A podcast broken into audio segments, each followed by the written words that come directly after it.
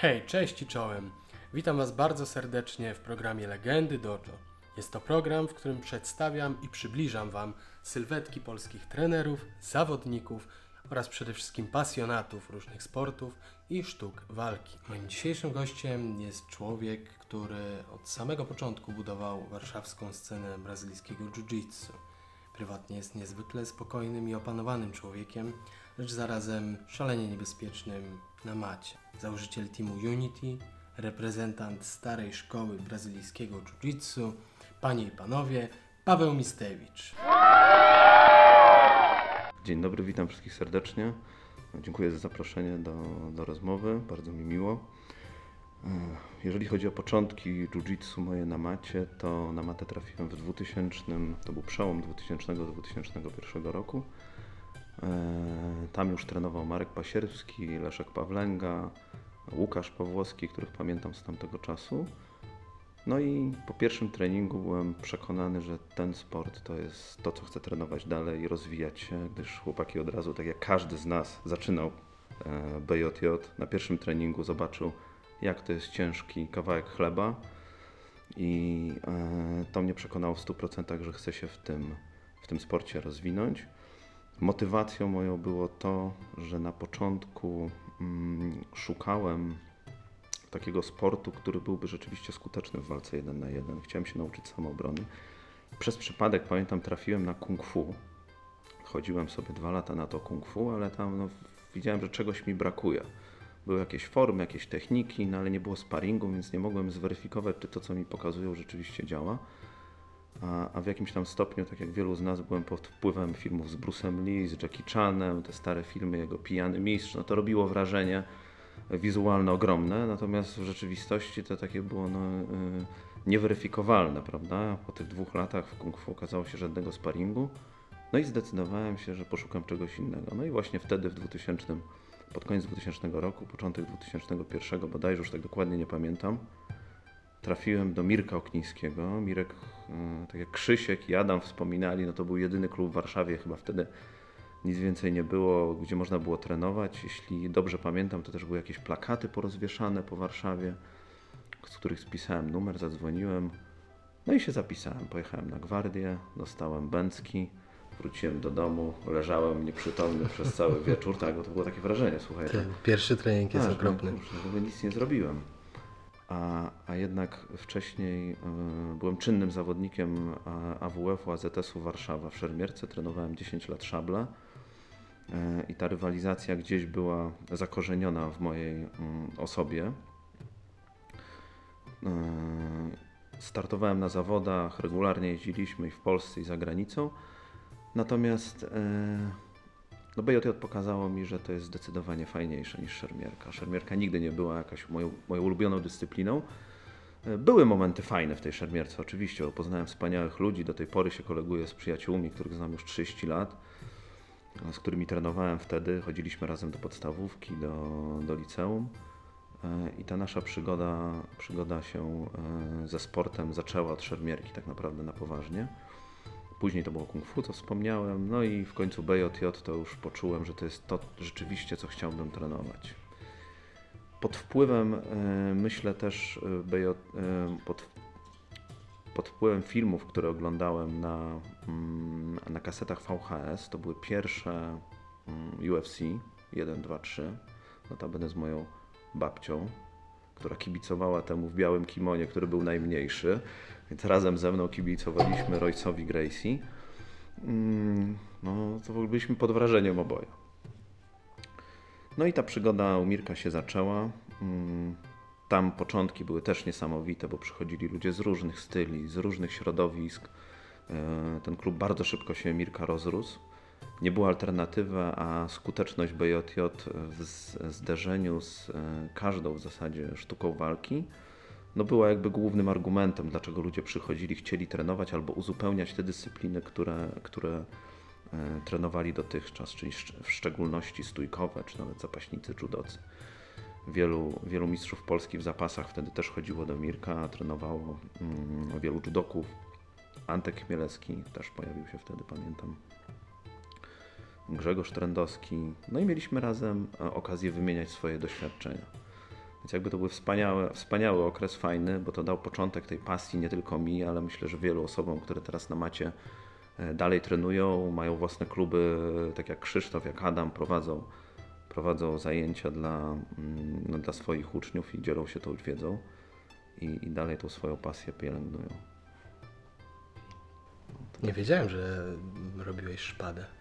Szable. Szable. Szable, szable. tak? E, tak, robiłem szable przez 10 lat. No to by, było też niesamowite doświadczenie, bo miałem okazję poznać Wojciecha Zabłockiego, świętej pamięci, który niedawno odszedł, znany polski architekt i, i znany szablista Jerzego Pawłowskiego, którego e, znamy z historii Polski, e, który też był fenomenalnym szablistą. Miałem okazję z nimi trenować, uczes, uczestniczyć e, w ich e, treningach. Mm, To była przygoda na pewno. Dużo zgrupowań, dużo wyjazdów, dużo, dużo takich no, fa fajnych doświadczeń.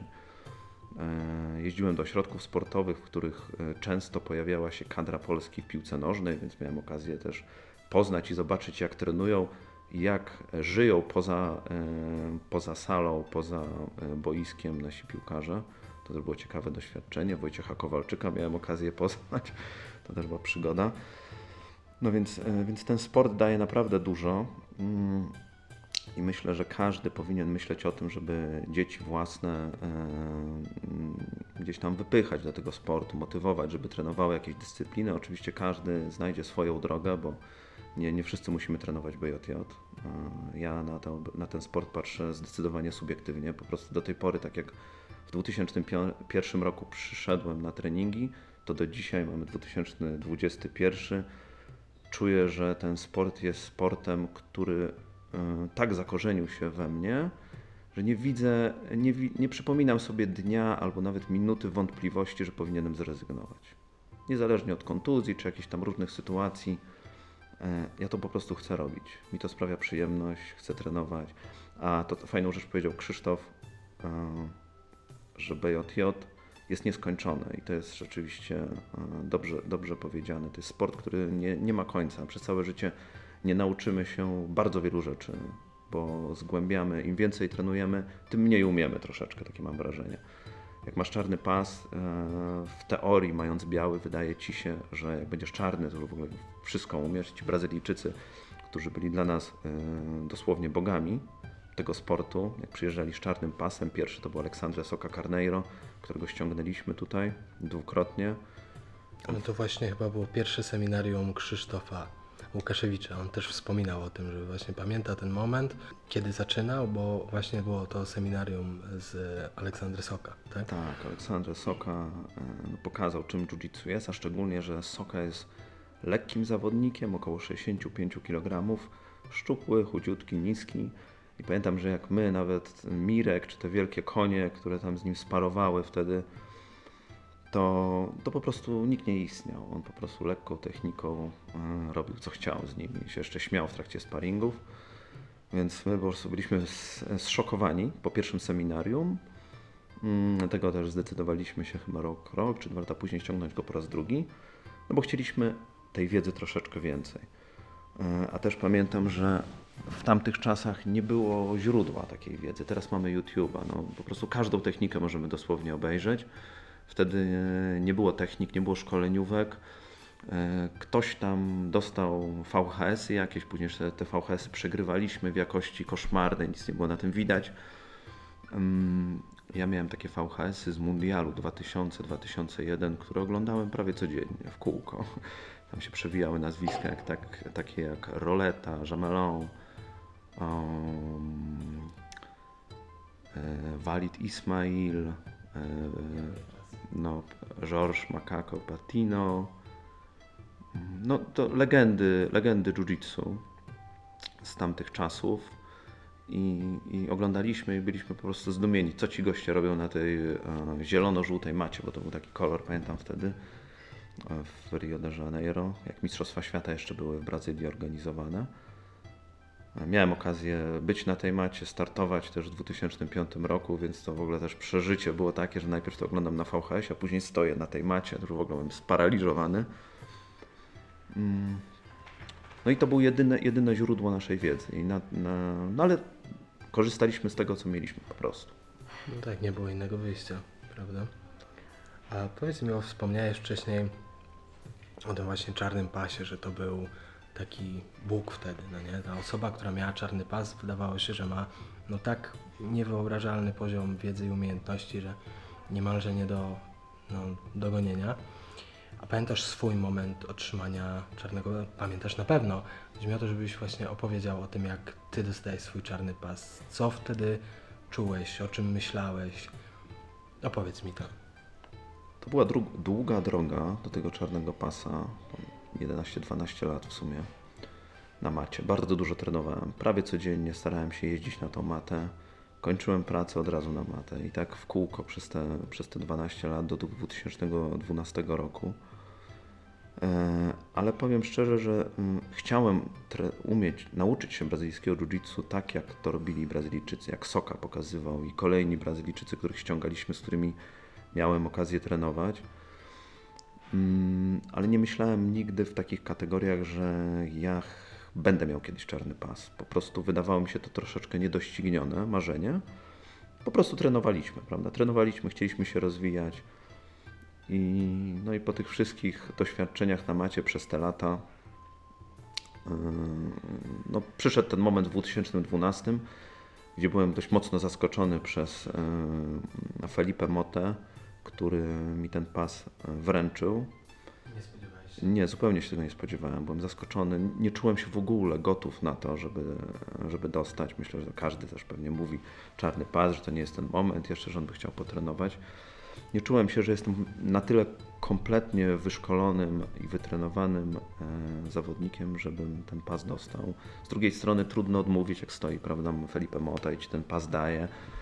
Obok stoi Mirek, stoją zawodnicy i wszyscy chcą ci tutaj, wiesz, e, pogratulować, no to po prostu jesteś sparaliżowany. Bierzesz ten pas, wiesz, dziękujesz, no łzy pojawiają się w oczach, bo to jest też wzruszający moment. Bo to jest taki moment, który pokazuje, że to, co zacząłeś kiedyś, co wydawało się niedoścignione, okazuje się, że jest możliwe. No i tak minęło 9 lat od tego czasu i im więcej jestem na tej macie, im więcej trenuję, to tak szczerze mówię, że mam wrażenie, że wiem mniej umiem. To jest związane z kilkoma rzeczami. Pierwsza rzecz to jest taka, że ten sport się bardzo rozwinął. Sam wiesz, trenujesz też. To po prostu ilość technik, ilo- ilość osób, dostęp do wiedzy jest ogromny. I myślę, że ta cała społeczność, która w tej chwili istnieje na, na całym świecie, yy, trenująca, ucząca brazylijskiego jiu-jitsu, startująca w zawodach, których jest też coraz więcej, a w różnych formułach, yy, pokazuje, jak ten sport jest yy, nieprawdopodobny. Nieprawdopodobny, jak on się rozwija szybko, jak będzie się rozwijał, co będzie za kolejne 5-10 lat. Ciężko to sobie przewidzieć nawet teraz.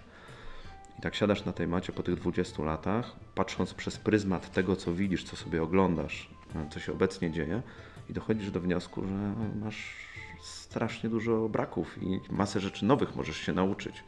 Poczynając od walki w kimonach, kończąc na walce bez kimon. No to jest po prostu e, niekończąca się przygoda i to jest coś, co mi się w tym, w tym sporcie podoba, że cały czas się uczymy. No właśnie, ty jesteś e, raczej zawodnikiem skoncentrowanym na kimonach, prawda? Tak. A możesz coś więcej o tym opowiedzieć? Jak na to patrzysz? Dlaczego akurat tak? Co ci się w tym podoba? Myślę, że wiesz, to jest związane z tym, że zaczynałem oczywiście od kimon, tak jak wszyscy. Mm, Nauczyłem się jakiegoś tam swojego sposobu na to jiu-jitsu, dostosowałem to jiu-jitsu do swoich warunków fizycznych, możliwości. Mm. I przede wszystkim e, jakby trenując w kimonach, no tak mi się to spodobało, że y, zaniechałem rzeczywiście nogi przez bardzo mało tych sparingów nogi robiłem. Oczywiście był okres, że na, naprzemiennie były treningi nogi. Mirek organizował i było to i to pod MMA, to wszystko też żeśmy przerabiali, ale zawsze wracałem do korzeni. No te korzenie, ta historia e, mundialu na tych, jak wspomniałem, żółto-zielonych matach, to po prostu tak mi zawsze się podobała, że chciałem tak być coraz lepszy w tych kimonach. I mówię, no dobra, ale no dzisiaj jednak zakładam kimono, dalej chcę robić w tych kimonach. I tak mi się to, to, y, to zakorzeniło, że rzeczywiście dużo więcej robię y, treningów w kimonach, gi. Niemniej jednak zawsze jak zdejmuję to kimono i zaczynam robić nogi, to zaczynam też widzieć fan w tym nogi. Widzę, że to jest coś niesamowitego, coś innego zupełnie. Są inne techniki, inne możliwości, inny sposób e, planowania walki, inne podejście do, mm, do swojego jiu-jitsu, które już masz gdzieś tam zakorzenione w sobie. Inne podejście do przeciwnika, no jest tak jak wiemy już od wielu lat, e, mm, dźwignie na nogi są bardzo istotnym obszarem walki w nogi, te, którego nie można zapominać. Ja to swoje, swojego czasu trochę zaniechałem no, na, na, na rzecz właśnie walki w kimonach. Mm, No ale tak po prostu było. No, robiłem kimona, bo to, bo to mi się najbardziej podobało. Ej, pamiętam, to chyba w ubiegłym roku było seminarium Zbyszka Tyszki, tak? W klubie Alligatores. E, właśnie też miałem przyjemność brać w nim udział, ty również tam byłeś. I po tym e, seminarium umieściłeś taki bardzo ładny wpis na Facebooku, e, właśnie poświęcony tym dźwigniowaniu nóg i, i roli Zbyszka w budowaniu, powiedzmy, e, tej polskiej sceny. Co sobie pomyślałeś po tym seminarium? No bo wi- wiemy, Zbyszek jest absolutnym no, topem, jeśli chodzi o nauczanie dźwigniowania nóg, prawda? Natomiast jest to zaskakujące, że ktoś taki jak ty, facet, który zjadł zęby na tym sporcie, robisz to od 20 lat, nagle umiesz taki wpis, no może nie każdy go słyszał, tam bardzo tak jakby doceniłeś i z, powiedziałeś, że o ile dobrze pamiętam, zwrócisz teraz dużo większą uwagę tak, na, na, na ten właśnie obszar, na, na telegloki. To co się wtedy stało na tym seminarium, że tak na Ciebie to zadziałało? Wiesz, ja zawsze miałem świadomość, że y, walka bez kimon, y, legloki i, i techniki do y, techniki nogi są inne niż y, techniki w kimonach. E, No tak się stało, że miałem okazję trenować z, Zb- z Zibim, jak, jak zaczynał swoją przygodę z jiu-jitsu razem z Adamem Grabowskim. Przyszli do Mirka i tam razem żeśmy zaczynali, trenowaliśmy wspólnie. Wszystko zaczęło się od kimon, a później Zbyszek zaczął szukać tej swojej drogi i zaczął przechodzić, zaczął zdejmować to kimono i rozpoczął treningi nogi.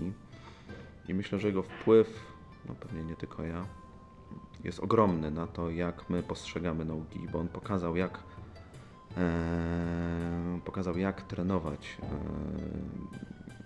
e, submission wrestling, jak trenować grappling bez kimon. Pokazał podejście, bardzo fajnie uczy. E, W zasadzie to było pierwsze seminarium, na którym uczestniczyłem, gdzie Zibi prowadził, bo wcześniej, mimo że się dobrze znamy i trenowaliśmy, to on się wyprowadził do Trójmiasta, już tam się drogi nam troszeczkę rozjechały. A ja y, no, poza jiu-jitsu pracuję i to też jiu-jitsu to jest moja tylko i wyłącznie pasja w tej chwili. Mimo, że prowadzę własny klub, to, y, no, to jednak większość czasu zajmuje mi moja bieżąca praca. I tak też z braku czasu i możliwości ten kontakt się nam rozjechał. Aczkolwiek y, zawsze śledziłem te jego techniki, oglądałem, patrzyłem co on tam pokazuje. No i w końcu jak y, Kamil zorganizował seminarium w Aligatorach, to mówię idę, muszę się z nim spotkać, muszę zobaczyć co on pokazuje. Wtedy było seminarium e, z technik, z gilotyn i ataków na głowę i na szyję. No i pokazywał to fenomenalnie. No, trzeba przyznać, że Zibi ma dryg do uczenia, dryg do pokazywania i szkolenia i, e, i mi się to bardzo spodobało.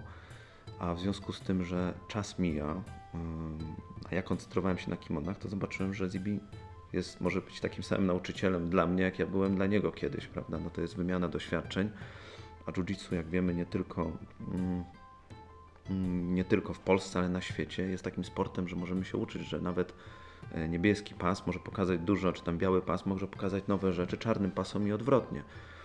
Bo każdy z nas, jak też wiesz, bo trenujesz, ma inne jiu-jitsu. Każdego jiu-jitsu jest troszeczkę inne. Niby uczymy się tych samych rzeczy z różną koncepcją, zazwyczaj to są te same ruchy albo zbli, bardzo zbliżone, ale jednak warunki fizyczne, nasza motoryka, mm, sposób trenowania, systematyka, e, pewnego rodzaju mobilność e, powoduje, że ilu zawodników jiu-jitsu, tyle, em, tyle innych jest sposobów walki. I, no i wracając jakby do, do tego seminarium, bardzo mi się tam podobało. Sporo technik później sam przerabiałem u siebie, które Zibi pokazał. Em, no, Mam nadzieję, że uda mi się go niedługo ściągnąć. Chciałbym go serdecznie zaprosić też do siebie, bo oczywiście zamierzam go też w tym roku odwiedzić w końcu. Już się wybieram od jakiegoś czasu, bo chcę tą grę w nogi również rozwijać. Jak to się stało, że tak jakby no, z pasjonata stałeś się trenerem na, no, można powiedzieć, pełen etat, prawda? Oczywiście no, masz swoją firmę, masz inne zajęcia, ale no jakby nie było, jesteś bardzo znanym trenerem w Polsce, bardzo cenionym. Jak do tego doszło? Ja pamiętam pierwsze treningi u Ciebie, to jakieś 13 lat temu, 14 może. E, Byłeś wtedy purpurowym pasem i już wtedy nauczałeś. I z tego co pamiętam bardzo dobrze, bo co mam na myśli, to że to co ty mówiłeś i sposób w jaki ty tłumaczyłeś techniki, do mnie to po prostu docierało. Ja byłem, wiesz, gościem z białym pasem i to tak białym, jak tylko może być.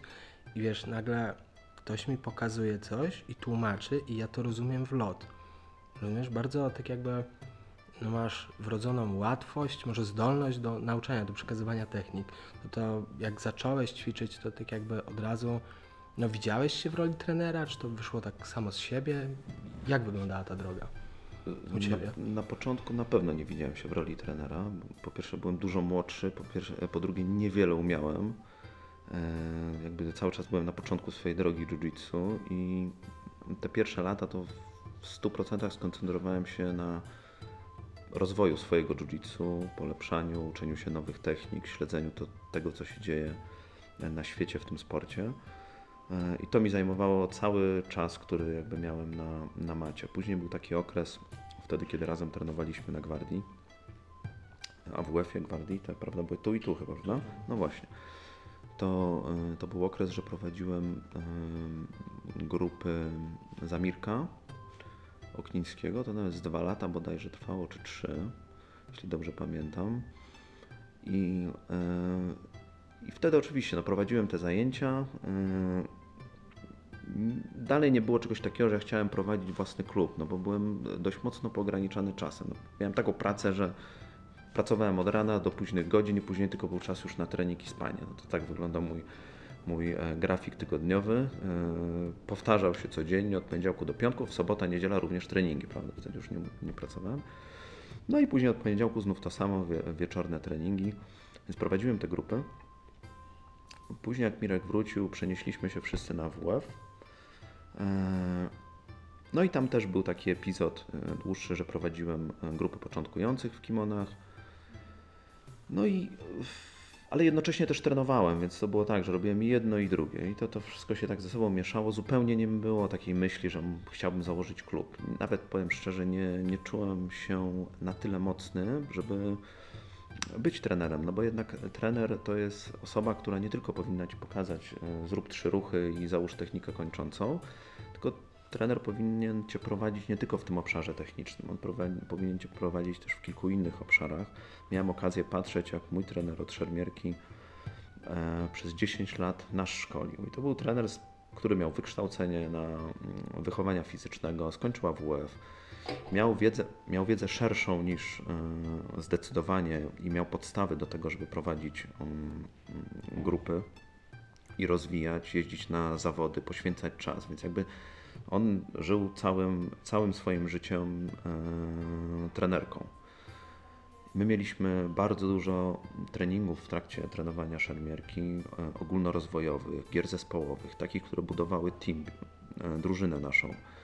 Graliśmy w siatkówkę, w koszykówkę, w piłkę, pływaliśmy, dało nam zadania różne, no po prostu tego było multum. Jeździliśmy na nartach z trenerem, no różne dyscypliny, zarówno indywidualne, jak i zespołowe przez nas przechodziły wtedy. To było mega ważne, bo pozwalało ci się rozwinąć generalnie całkowicie sportowo, prawda? W, róż, w różnych jakby mm, obszarach. I, e, I oczywiście na końcu była szermierka, która była najważniejsza. Więc to wszystko było naprzemiennie prowadzone. To myślę, że pewien obraz y, mi dało, jak powinien być trening prowadzony. Jak trenerzy prowadzą treningi. Później, jak przychodzili inni trenerzy, miałem okazję z panem Dariuszem Wódkę, były mistrz świata w szabli z 82 czy 3 roku, który też prowadził nasze grupy, z które uwielbiałem treningi z nim. Był rewelacyjnym człowiekiem, rewelacyjnym szermierzem, jest dalej. E, I, to też pewnie w jakimś stopniu rzutowało, jak ja później prowadziłem, e, jak obecnie prowadzę swój klub, ale to było dużo, dużo później, bo tak naprawdę do momentu, jak trenowałem w S4 jeszcze, prowadziłem zajęcia w S4, to ja w ogóle nie planowałem prowadzić grup. Ja też zanim przyjąłem pracę w S4, żeby prowadzić tą grupę jiu-jitsu, to też się zastanawiałem. Tylko znasz Mirka, Mirek tam wtedy miał jakąś współpracę, nawiązał z S4 i zaproponował mi, żebyśmy, on będzie prowadził MMA zawodowo, a ja będę prowadził grupę początkującą BJJ. No i też się wahałem, nie chciałem, bo brakowało czasu, a jak jest, chcesz być trenerem, no to musisz wiedzieć o tym, że albo trenujesz, albo się uczysz. Musisz wybrać. No ale w pewnym momencie e, tam Mirek przekonał mnie, no dobra, to poszedłem do tego S4, zacząłem tam prowadzić zajęcia, a WF się skończył już. To był 2014 rok, tak mniej więcej, jeśli dobrze pamiętam. I w, zacząłem prowadzić grupę początkującą przez kolejne 3 lata, do 2017. I w trakcie, w tym okresie od 2014 do 2017 w S4 stworzyła się jakaś grupka osób trenujących. To była część osób e, ze starej grupy Mirka. Mirek w międzyczasie odszedł ze 4, dość krótko tam prowadził tą grupę, nie parę tygodni. Już nie pamiętam dlaczego, ale, ale, ale, ale, ale e, odszedł. No i ja tam zostałem z tą grupą. No, związałem się z chłopakami. Część osób to było właśnie, tak jak mówię, ze starej gwardii, z AWF-u. Część osób była nowych, stworzyliśmy tam kilkadziesiąt osób. Razem spędzaliśmy czas, trenowaliśmy, było coraz fajnie, coraz tak jakby mocniejsza społeczność. No i e, Mateusz Słotwiński, mój, e, mój uczeń, mój e, jedyny czarny pas, którego, którego promowałem jakiś czas temu, mm, zaczął mnie zachęcać do tego, żeby otworzyć coś swojego, żeby tam zacząć myśleć o tym, żeby może coś stworzyć więcej. Tak samo Marian Dziółkowski, z którym, z którym e, trenowałem w tamtym czasie, e, robił to samo i ja tak mówię, no może, może i tak odwlekałem to, odwlekałem, odwlekałem, ale w końcu doszedłem do wniosku w tym 2017 roku, że może jednak to jest moment, żeby coś założyć swojego i spróbować zrobić jakiś mini fajny klub pasjonatów BJJ. No i tak powstało Unity. Więc była taka przygoda do tej trenerki. Ja nie czułem się na siłach, żeby zostać trenerem, dlatego też odwlekałem tą decyzję za każdym razem, kiedy mnie namawiali. No ale jakoś w końcu mnie przekonali. No i ten klub powstał, trenujemy. No właśnie, w Twoim przypadku, mm, znaczy tak strzelam, e, że ta nazwa Unity chyba nie jest przypadkowa, prawda? Tak sądząc po mediach e, społecznościowych, tak jak obserwuję, to Ty zbudowałeś, zresztą przed chwilą sam o tym powiedziałeś, wydaje się naprawdę dużą, bardzo zgraną, zżytą ze sobą społeczność, prawda? Wokół tego jiu-jitsu. Jak Ci się to udało? W ogóle opowiedz mi o swoim klubie, gdzie się mieści, gdzie gdyby ktoś chciał Cię odwiedzić, to wiesz, kiedy, gdzie szukać. Wiesz, no, ciężko opowiadać o swoim klubie z jednej strony, bo No spróbuj. to muszą zawodnicy oceniać, czy osoby, które przychodzą trenować z nami, ale myślę, że generalnie stworzyliśmy taką społeczność, która, która skupia osoby, które chcą rozwijać jiu no tak jak wszędzie, w każdym klubie, no bo to, ten schemat się myślę, że powiela. To są po prostu pasjonaci. Oni chcą trenować razem. To są często osoby, które już pracują zawodowo, mają swoje lata, wiesz, nie będą nigdy zawodnikami zawodowymi. My jesteśmy wszyscy amatorami, robimy to wyłącznie z pasji. Oczywiście startujemy na zawodach. Klubowo nie omijamy, nie, omy, nie omijamy najważniejszych imprez w kraju, które się dzieją. E, zaczęliśmy w 2000, pod koniec 2017 roku. Mm, Klub mamy na Wilanowie. E, Tamto miejsce mm, jest dość niszowe, bo tam nie ma w zasadzie konkurencji specjalnej. E, Też nikomu nie, nie wchodziłem w drogę, żeby robić klub w okolicy, no bo wiadomo, no chodzi o to, żeby każdy miał, miał miejsca trochę dla siebie, a nie robić za płotem drugą, drugą e, konkurencyjną mm, akademię. No i zaczynaliśmy w tej grupie, y, jak S4 się zamykało, no to część osób y, przeszło, no większość z tej grupy myślę, że kimoniarzy to przeszła, przeszła razem ze mną do, do Unity. No i tam zaczęliśmy małymi krokami. Mm. To y, początek był y, taki, że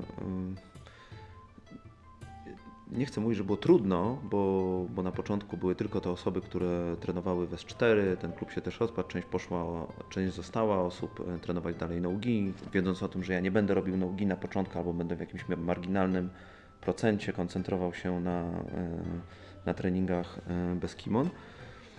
No ale ja zabrałem kimoniarzy takich ze sobą, to oni ze mną poszli, do tej pory trenujemy razem. Teraz ten klub się rozwinął troszeczkę, no mamy grupy dzieci, bo mm, na Wilanowie, tak jak pewnie w innych, w innych dzielnicach, to zapotrzebowanie na sport, na, na dyscypliny mm, takie jak brazylijskie jiu-jitsu jest bardzo duże I, i rodzice chcą, żeby dzieci trenowały i dzieci chcą trenować i to myślę, że każdy, który prowadzi grupy dziecięce w Warszawie czy w innych miastach powie to samo, że po prostu ten sport trafia do ludzi. Niezależnie od wieku, czy mamy 5 lat, jak dzieciaki przychodzą i zaczynają sobie robić gry i zabawy z jakimiś mikroelementami brazylijskiego jiu-jitsu, po, po osoby starsze, 50-60-letnie, bo takie też mam u siebie w klubie, no po prostu ten sport wciąga i ludzie zostają, trenują. Myślę, że większość traktuje to jako, jako coś, co może być odskocznią od życia codziennego, ale jednocześnie możemy poprawić swoją sprawność fizyczną, wydolność, kondycję. To jest jakby ten obszar sportowy. Nauczyć się samoobrony, nauczyć się e, sportu, który jest nieskończony, który ma niesamowicie dużo różnych możliwości. Każdy może stworzyć, tak jak wcześniej wspomniałem, swoje własne jiu-jitsu, prawda? Jeden woli walczyć z góry, drugi walczyć z dołu, trzeci woli taką technikę, czwarty woli inną koncepcję walki. I to wtedy tworzy jakby grupę ludzi, którzy po prostu ze sobą mogą i trenować, i wymieniać się własnymi doświadczeniami. Mm, To myślę, że jest, e, jest fe- fenomen tego sportu po prostu. Fenomen, ta nieskończoność możliwości jest, e, i rozwoju w ramach tych możliwości, które są i się nowe cały czas pojawiają, szczególnie w ostatnich latach jest pewnym, pewnego rodzaju fenomenem. Wystarczy spojrzeć na rynek amerykański, który po prostu eksplodował w ostatnich latach strasznie. Ja śledzę to dość mocno. Oglądam e, turnieje, oglądam, e, oglądam wywiady z zawodnikami, oglądam bardzo dużo e, walk tych topowych zawodników, bo od nich też się można uczyć. Mnie oglądam szkoleniówki. Oczywiście też śledzę je, ale 90% to koncentruje się jednak na, na walkach, obserwuję co działa, jak zawodnicy podchodzą do, mm, do poszczególnych pozycji, do technik, które, które statystycznie pozycje najczęściej działają, w jakich pozycjach e, najczęściej znajdują się zawodnicy zarówno z góry, jak i z dołu, bo to też się zmienia. No te walki 19 czy 2020 były też Mistrzostwa Świata, no to, ym, to one kompletnie inaczej wyglądają niż, em, niż kiedyś.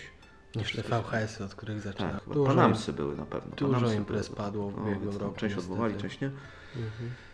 Eee, Więc śledzę, jestem e, totalnym fanem flow grapplingu. E, Po prostu to jest fenomenalne narzędzie do, do nauki, do uczenia się, do słuchania wywiadów z tymi topowymi zawodnikami, e, do patrzenia tak naprawdę, co teraz e, na świecie jest popularne, jeśli chodzi o BJJ, jak to BJJ się zmienia. E, Gordon Ryan, to wszyscy go znamy, no wiemy, też jest fenomen tego sportu, e, włącznie ze swoim trenerem Danaherem. Nie można tego nie śledzić po prostu, bo dlaczego? No po prostu się uczymy od nich. Widzimy, że jest podejście, które pokazuje, że można dalej rozwijać to, ten sport w takim kierunku, że można tych Brazylijczyków pokonywać. Można tych Brazylijczyków pokonywać pewnym systemem, który niby wszyscy y, widzą jak działa, wiedzą jak to ten, ale aplikuje to tylko Gordon Ryan i Gary Tonon. To skutecznie. Tam jest jeszcze Craig Jones i paru innych. I Brazylijczycy mają problem. Ale to jest świetne, bo dzięki temu my widzimy, ile my się możemy jeszcze nauczyć od takiego Gordona czy Dana Hera, który jest fenomenalnym nauczycielem, chociaż jego szkoleniówek nie oglądam specjalnie. Eee, tam parę obejrzałem. Eee, wolę śledzić walki, tak szczerze mówiąc. Więc każdy turniej, który się na Flow odbywa, to mam kilkukrotnie, kilka razy obejrzany, albo rano, albo wieczorem, tam zawsze siedzę i tłukę. Co Twoim zdaniem jest kluczowe, jeśli chodzi o no, taką nieustanne i szybkie, powiedzmy, rozwijanie swojego jiu-jitsu? Na co kładziesz nacisk jako trener? Jak kom- układasz, nie wiem, plany treningowe na dzień, miesiąc, pół roku, może rok? Ja, ja, jak to u Ciebie wygląda? Na czym się skupiasz jako trener, chcąc maksymalnie przyspieszyć progres swoich zawodników, no i swój oczywiście. Jak na to patrzysz? Wiesz, to o czym mówisz, y, jeżeli chodzi o mnie, to, to jest oczywiście ważny element tego sportu, natomiast ja mam jedną grupę, ja nie mam podziału na początkujących i zaawansowanych. U mnie jest jedna wspólna grupa na razie. Tego nie zmieniłem, to wynika tylko i wyłącznie z tego, że ja po prostu nie mam kiedy prowadzić tych zajęć. Więc e, ja muszę znaleźć klucz na to, żeby ci początkujący się uczyli na tej grupie i zaawansowani też coś z tego mieli, żeby też się rozwijali. To jest jakby coś, z czym ja się zderzam. Ja nie, nie mogę poświęcić 12 godzin na jiu-jitsu dziennie, bo tak to bym rano prowadził grupy, pewnie były początkujące i tak dalej. Miałbym tak tam rozbite to na pewnie trzy grupy, początkujący, średnio zaawansowani, zaawansowani. Teraz wszyscy są w jednym worku tak naprawdę. Ale mimo tego, że nie mogę skoncentrować się w 100% na danej grupie w trakcie konkretnego jednego treningu, jakieś te wyniki odnosimy na, na zawodach. Mamy medale na Mistrzostwach Polski yy, w białych, w niebieskich pasach, w purpurowych i w brązowych. Mimo, że ten klub stosunkowo krótko istnieje, to jednak jakoś tam te, ym, te turnieje wypadają nam coraz lepiej, coraz lepsze wyniki. Mamy indywidualnie, no bo mamy tylko jedną sekcję, wiesz, no nie mamy tam 10-15 e, oddziałów, jesteśmy dalej bardzo małym klubem, no ale jesteśmy totalnymi pasjonatami, no więc zawsze jak jedziemy, no to tam kilkanaście osób startuje na tych zawodach, chcą się sprawdzać. No i w tej klubie, tak jak wspomniałem, w tym klubie mamy i amatorów, do których muszę też dostosować ten trening, no bo nie mogę zajechać e, gości, którzy dopiero zaczynają swoją przygodę, trenują rok, dwa i zrobić im tak, tak mocny trening, jak dla tych zawodników, którzy trenują po 5, 6, 7 lat i dłużej. Mm, I mają trochę więcej tego doświadczenia, więc jakby staram się znaleźć ten złoty środek. Mm, Na pewno dość subiektywnie podchodzę e, do planowania treningu dla, dla swojego klubu, z tego względu, że ja zawsze byłem wyznawcą tego e, takiego oldschoolowego jiu-jitsu, bo moim totalnym numer jeden jest Roger Gracie. Oczywiście nie mam takich warunków jak e, Roger. E, Jestem 20 kg, czy tam ileś mniejszy, ważę 80 kg. Nie mam takiego zasięgu rąk, mm, ale śledzę go, e, staram się wdrażać te techniki, które on pokazuje. On ma proste jiu-jitsu, no ale idealne, prawda? E, Szalenie skuteczne. i szalenie skuteczne. No, po prostu wszystko widać to, co on robi w tych walkach, ale zawsze robi to samo, powtarza to. To sam case z 2017 roku. Nie wiem, czy, yy, czy kojarzysz, jak on już od wielu lat nie walczy w kimonach. No, wiadomo, że sparuje z zawodnikami, ale nie jest czynnym, nie jest Buczeczą, nie jest e, tam Rudolfo, wie- znaczy to Rudolfo to może, może nie, ale tam Felipe Andrew czy, czy Mergalim mm, czy Patrykiem Gaudio, którzy po prostu cały czas się tłuką. On nie walczy. E, Buczecza wygrywa w czerwcu, czerwiec, lipiec Mistrzostwa Świata, e, deklasując wszystkich w swojej kategorii w Open. Trzy, dwa miesiące później, w sierpniu, spotyka się z Rogerem na walce i Roger po dojściu do parteru w ciągu tam minuty, półtorej zachodzi mu za plecy i go dusi. No. To, było, to było szokujące, bo nikt wtedy nie stawiał na Rogera, raczej na Buczecza. No, więc Roger, Roger pokazuje, że to podstawowe jiu-jitsu, oczywiście właściwie zastosowane w odpowiedni sposób, jest skuteczne. I ja staram się od tego zaczynać naukę. I też moje, moi bardziej doświadczeni zawodnicy, czyli te purpurowe, brązowe i, i Mateusz Czarny Pas, staram się w ten sposób im tą wiedzę przekazywać, żeby do perfekcji e, uczyć się podstaw, czyli zarówno z góry, jak i z dołu, mieć bardzo solidną posturę, jak jesteśmy w gardzie, przykładowo ja w ogóle nie uczę przechodzenia na kolanach, jak siedzimy w gardzie, tylko robimy to, co Roger mówi, jak mantra i też miałem prywatne lekcje z Rogerem.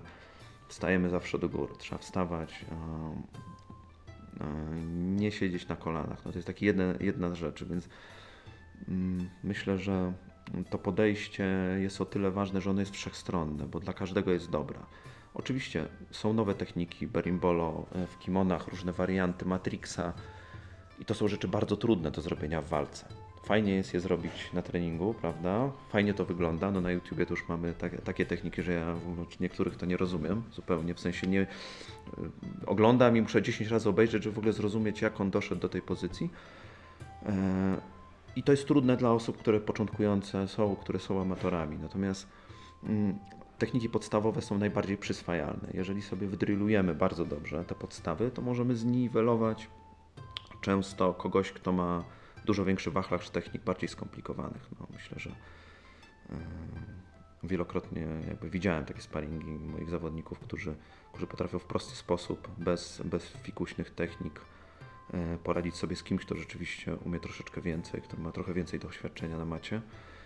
Mm, I dlatego też staram się tą koncepcją Rogera Gracie e, uczyć, czyli bardzo mocne podstawy i później do tego dodajemy e, już, e, rozwijamy się w konkretnych obszarach, czyli jak na przykład ktoś ma potencjał do walki gardą, no to zaczynając z zamkniętej, solidnej gardy łamania postury, zaczynamy dochodzić do tych pozycji, które mu bardziej pasują, prawda? Jak ma długie nogi, no to sobie zaczyna pracę w X albo e, w Delariwie.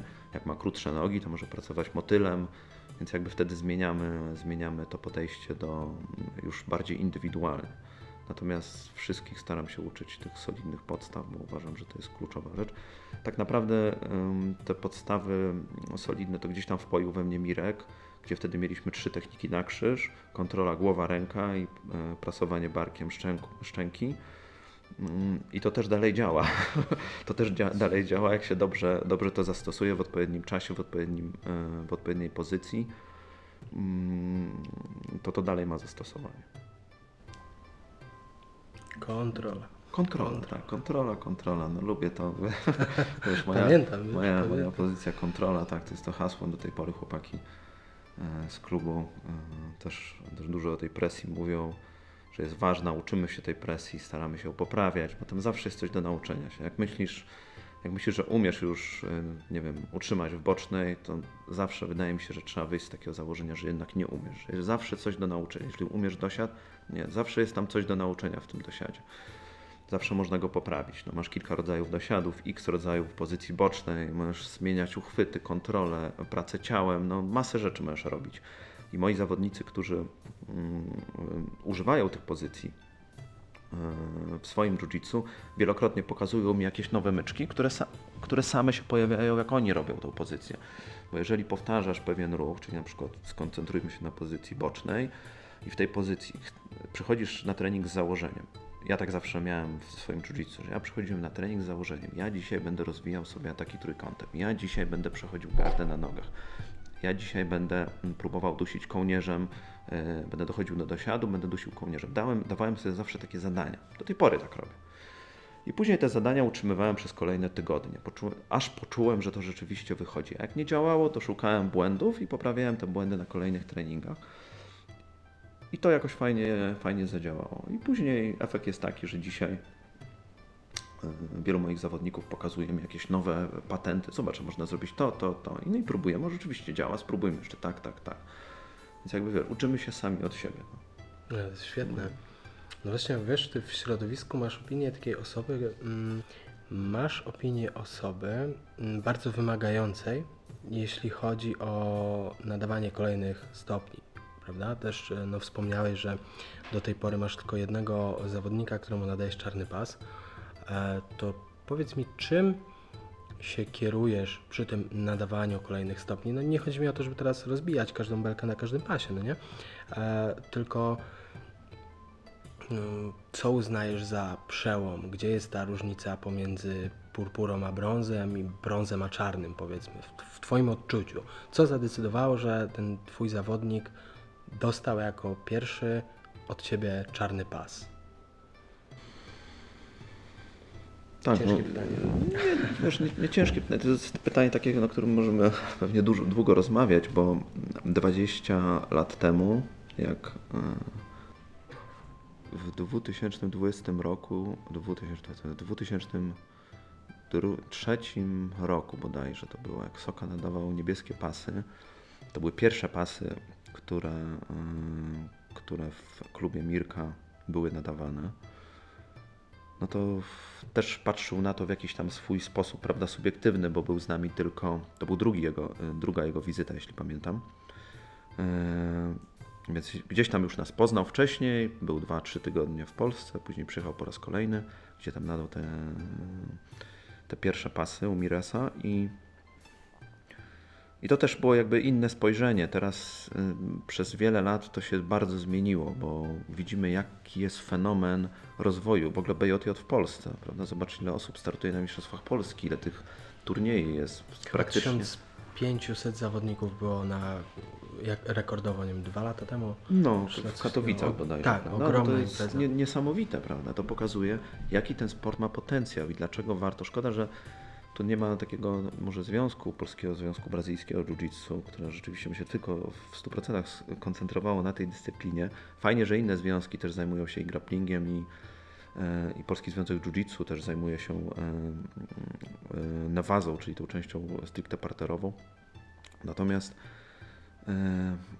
no, w tej chwili, jak patrzymy przez pryzmat tych poprzednich lat, no to ten sport ogromnie się rozwinął w Polsce i e, tak samo rozwinęła się ilość pasów. Mamy ogromne ilości niebieskich, purpurowych, brązowych, czarnych. W każdym klubie to się w inny sposób, e, inny sposób nadaje. Mm, Kiedyś była jedna, tam dwie, trzy, cztery purpury, prawda, w Polsce. Był Karol Matuszczak, był e, Piotr Bagiński, był Mariusz Linkę, był Mirek, później jakiś tam niebie, ktoś tam jeszcze. No i to było wszystko. No ale z czasem to się oczywiście rozwinęło. Mm, Jest szybszy rozwój dzięki temu, że mamy dostęp do wiedzy. E, Stany, Stany popchnęły ten sport bardzo do przodu, ściągając e, połowę Brazylijczyków e, do siebie, co jest super dla, dla nas też, bo dzięki temu my się uczymy. Amerykanie się rozwinęli, my śledzimy, też się od nich, od nich uczymy. Europejskie jiu-jitsu w kimonach i bez kimon też zrobiło ogromny progre- progres. Polska jest na pewno gdzieś tam bardzo mocno wybijającą się, wybijającym się krajem w tej dyscyplinie. E, I to wpływa na, na tą dynamikę nadawania pasów, bo się szybciej uczymy. U mnie jest troszeczkę może tak to spowolnione, jeżeli chodzi o nadawanie rzeczywiście, bo y, gdzieś tam kiedyś, jak byłem w Brazylii w 2005 roku z chłopakami z Copacabany, Markiem, Leszkiem, y, mm, Szymonem Pawlęgą, Tomkiem Rydzewskim, no to pamiętam, że w którejś z rozmowie z tych y, wybitnych czarnych pasów, tych mistrzów świata, z którymi tam trenowaliśmy, e, padło coś takiego, że, e, że jak masz już pas, to musisz tego pasa bronić swoim jiu-jitsu. I mi to gdzieś tam utkwiło w głowie. Później tak sobie myślałem o tym, analizowałem i mówię, kurczę, no chciałbym, żeby jednak ten mój niebieski pas, jak już nadam ten niebieski pas, to rzeczywiście mógł powalczyć, żeby miał ten poziom niebieskiego pasa, żeby nie było tak, że go tam zjedzą. E, już nie mówię o wyższych pasach, bo to im wyższy pas, tym większe oczekiwania. I wiesz, i, e, i dlatego chcę mieć pewność, że osoba, która otrzymuje ode mnie wyższy pas, czy to jest niebieski, czy purpurowy, czy brązowy, czy czarny, tak jak Mateusz dostał, to rzeczywiście na niego zasługuje, że ja nie mam żadnych wątpliwości, że mu się ten pas należy. To wynika z, kilku rzeczy. No, przede wszystkim yy, nadaję pasy w momencie, kiedy widzę, że ta osoba trenuje regularnie i jest rozwój, prawda, że przychodzi na treningi. Startuje na zawodach, to na pewno ma duży, duże znaczenie, bo zawody są mega doświadczeniem w sportach, w każdym sporcie, nie tylko w jiu-jitsu, więc na pewno warto startować, ale to nie jest warunek, bo Mateusz przykładowo nie startuje na zawodach w ogóle. Zachęcić go do startu to jest naprawdę ekwilibrystyka, to co my wyprawialiśmy, żeby on poczekał do finałowej walki na gładkiej. Były takie zawody dwa lata temu e, w brązowych pasach, co startował. Mm, bo miał pierwszą, tam drugą walkę na początku dnia, a później mu wychodziło, żeby miał o 17. To 10 razy wychodził już do domu. Tam na różny spo, sposób z chłopakami próbowaliśmy go zatrzymać, że poczeka jeszcze do finału, no już jesteś, on zawody w Warszawie i tak dalej. No nie chcę startować, nie, nie zmuszam go, ale jak już startuje, no to jak w Mińsku startował w, w purpurach, to wygrał, jak startował w, później w brązach, też, też wygrał, na gładkiej startował, wygrał, jak już startuje, to jest dobrze. Natomiast no, mm, dużo się kula, dużo, dużo pracuje na macie, przychodzi na każdy trening, rozwija to swoje jiu-jitsu. Ja to obserwuję, jak on się rusza. Sam się z nim kulam, prawda? widzę, gdzie jest ten progres, czy co powinniśmy poprawić. Nawzajem oczywiście, bo ja się uczę od niego, on się uczy ode mnie. Ale tak samo z innymi zawodnikami, więc jakby staram się patrzeć całościowo, ale nie tylko przez pryzmat tego, czy ta osoba startuje na zawodach. Patrzę na to, jak często przychodzi na trening, jak się angażuje, jak się zmienia jego jiu-jitsu, jeżeli chodzi o walkę, jak się zmienia jego podejście do trenowania. Prawda? Bo to od razu widać, jeżeli obserwujemy swoich zawodników, nie siedzimy na macie w telefonie, tylko patrzymy jak ten zawodnik, bo to jednak trener to jest.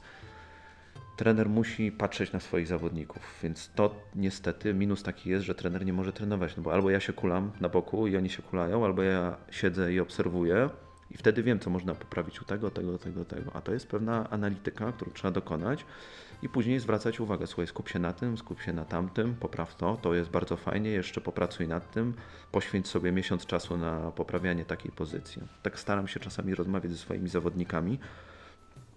No i później wyciągam z tego jakąś średnią po jakimś czasie. Nie śpieszę się z tym, bo chcę też, żeby ten zawodnik czuł się dobrze z tym swoim pasem, że jak dostanie, to że nie, nie dlatego, że się lubimy czy coś, bo się wszyscy lubimy w klubie, akurat taka, taką mamy fajną społeczność, że atmosfera jest e, mega fajna, nie tylko na macie, tylko poza nią. Wspieramy się nie tylko na macie, tylko też poza nią, jesteśmy dla siebie kumplami. I to jest gdzieś tam, myślę, że ta część tego sportu, której inne dyscypliny nie dają. Jiu-jitsu łączy ludzi, no sam wiesz przecież, prawda? Więc e, to tworzenie tej społeczności jest, jest ważnym elementem.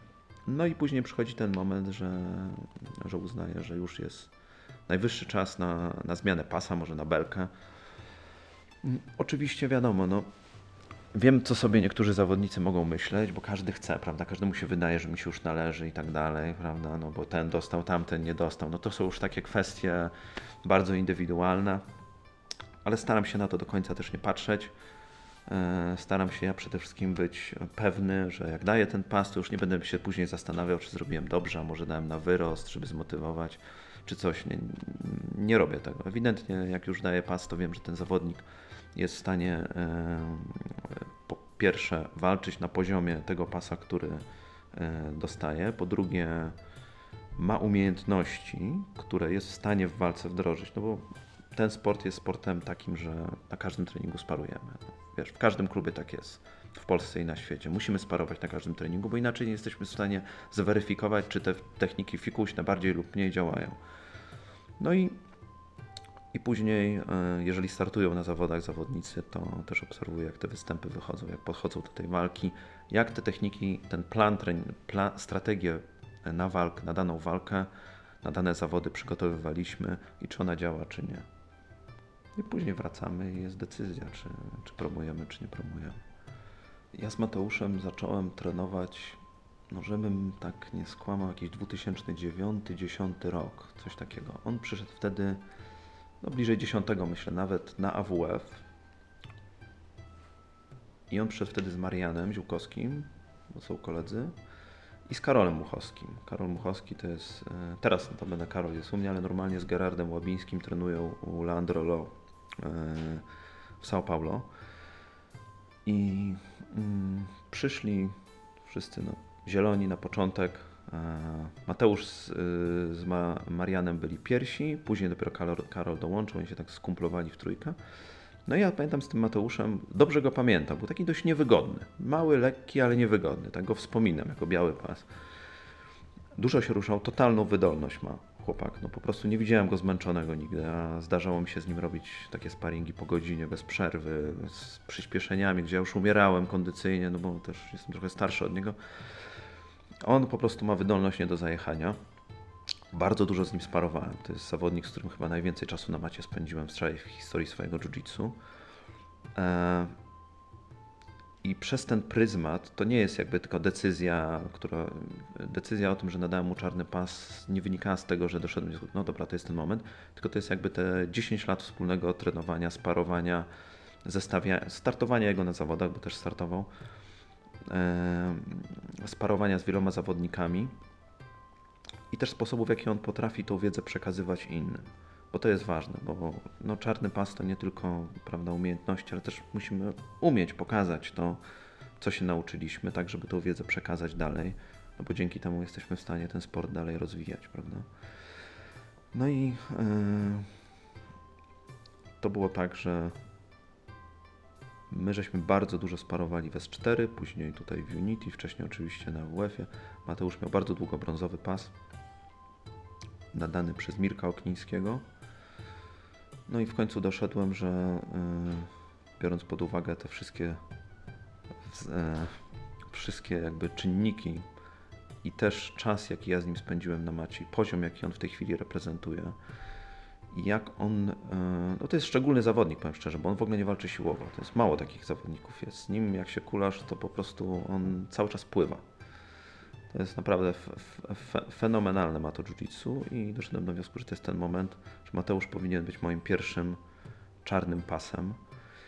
Eee, To była trudna decyzja też, bo wiesz, no, nadanie czarnego pasa, gdzie tam człowiekowi kiedyś się wydawało, że samemu jest w ogóle hen daleko do czarnego pasa, jeszcze nadawanie czarnego pasa, bo to możesz dopiero musisz, musisz mieć dwie belki na czarnym pasie, żeby móc y, nadać pierwszy czarny pas. No to jest e, trudna decyzja. To było ten, ale doszedłem do wniosku, że kiedyś musi być ten pierwszy raz i Mateusz jest najlepszą osobą, która powinna ode mnie e, taki pas otrzymać. Szczególnie za jego zaangażowanie w te treningi. On po prostu trenował, trenuje non-stop, z przerwami na kontuzje, które mamy wszyscy oczywiście w tym sporcie, bo tu się nie da, nie da bezkontuzyjnie przejść do czarnego pasa i nie da, nie da się trenować 10, 15, 20 lat bez urazów. No coś, coś w tym sporcie jest takiego, co przyciąga niezależnie od wieku, płci, ludzi, łączy. Ten, gdzie możemy się wyżyć, wyrzucić z siebie te emocje bieżące, po prostu spędzić czas z uśmiechem na twarzy. To jest ważny atut sportu, tego sportu, yy, o którym może mało się mówi trochę. Że on daje też ludziom pewną satysfakcję, ujście jest wentylem pewnym od, od yy, bieżączki życiowej, mniejszych, większych problemów. Poza tym też wielokrotnie poza matą wspieramy się w różnych sytuacjach. Mamy ze sobą kontakt, wymieniamy się wiadomościami, dzielimy się tym, co się dzieje w naszym życiu, niekoniecznie związanego z jiu-jitsu, a później wracamy na matę i się dalej tłuczą. No i to daje jiu-jitsu. Wyżyć się, poprawić swoją kondycję, nauczyć się samoobrony, poznać fajnych ludzi, spędzić czas i, i poznać coś, co naprawdę mocno wciąga, to, to warto pójść na parę treningów BJJ i poczuć, z czym to się je i na czym to polega. E, No więc serdecznie zapraszam. Widzimy się na macie. Do zobaczenia. Dziękuję.